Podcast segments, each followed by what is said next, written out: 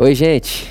Bom dia, boa tarde ou boa noite, independente da hora que você está ouvindo isso, eu oro para que o Espírito Santo ilumine Jesus diante de você e através de você, para que através de você e de mim, esse Cristo em nós, que é a esperança da glória, seja visto e experimentado. Amém. Eu fiz uma reflexão uns dias atrás, em um momento em que pensava em um projeto aqui da nossa comunidade por amor.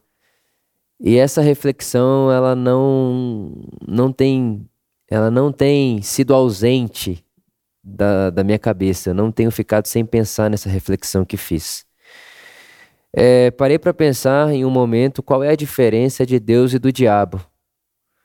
Porque o diabo oferece bastante coisa.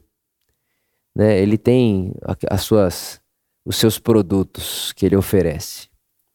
Só que o diabo, a gente sabe que ele é um ego absoluto, né?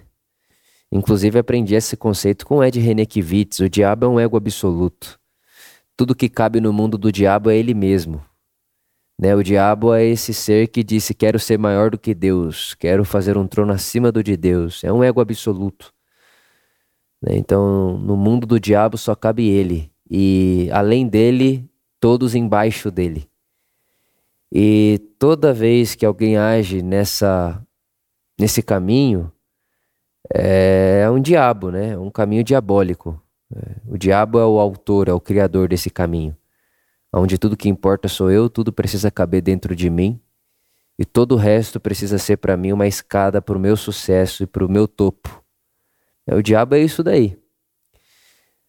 É, em contrapartida, Deus é amor, absoluto, inclusive. Eu gosto muito da expressão dos rabinos que dizem que Deus é justiça e a sua alma é o amor. É interessante.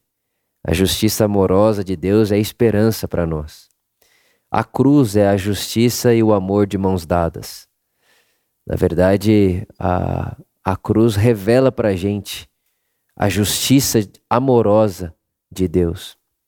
Então, enquanto o diabo ele é um ego absoluto, onde tudo que ele faz visa ele mesmo, Deus é amor. E uma das características, se não a mais profunda na minha leitura do amor, é que o amor não faz esperando em troca. O amor não dá com uma mão para receber com a outra. É Paulo que diz isso. Né? Ele disse que é, o amor não busca os próprios interesses. Então, uma das diferenças de Deus e o diabo é que quando o diabo dá para alguém algo, seja lá o que for, ele dá com uma mão para receber com outra. Enquanto Deus ele dá porque ama. Ele não dá esperando nada em troca. E eu comecei a reparar que muitas vezes nós andamos por caminhos que não são muito parecidos com o de Deus, nesse sentido. O diabo dá, Deus também dá. Né? O diabo também tem o que dar, o diabo também oferece. Mas o que o diabo oferece, e diabo aqui não estou só utilizando né, a literalidade do diabo, mas o caminho diabólico que ele oferece para a gente é um caminho que tudo que eu faço para alguém, por mais que pareça ser uma boa ação, no final eu quero o benefício para mim. Então eu liberto você, ou melhor, eu faço por você esperando que você me dê algo em troca, porque se você não me der algo em troca, amanhã eu não farei de novo por você o que fiz hoje. Esse é o caminho diabólico que diz que toda minha ação precisa reproduzir em mim benefício. Não é o caminho do Evangelho, o caminho de Deus, o caminho do amor absoluto, que anda por um caminho que diz: Eu me esvazio. Tendo em vós a mesma atitude que houve em Cristo Jesus, que sendo Deus, não usurpou o ser igual a Deus ao que devia pegar-se, mas tomou forma de servo e, como forma humana de servo, humilhou-se a si mesmo. Né? Então, é um caminho onde eu te amo porque te amo e amanhã te amarei, não porque você vai mudar o seu comportamento, mas te amarei porque eu te amo. É, Deus ama você e Deus me ama porque Ele é Deus. E a Bíblia diz que devemos ser imitadores de Deus.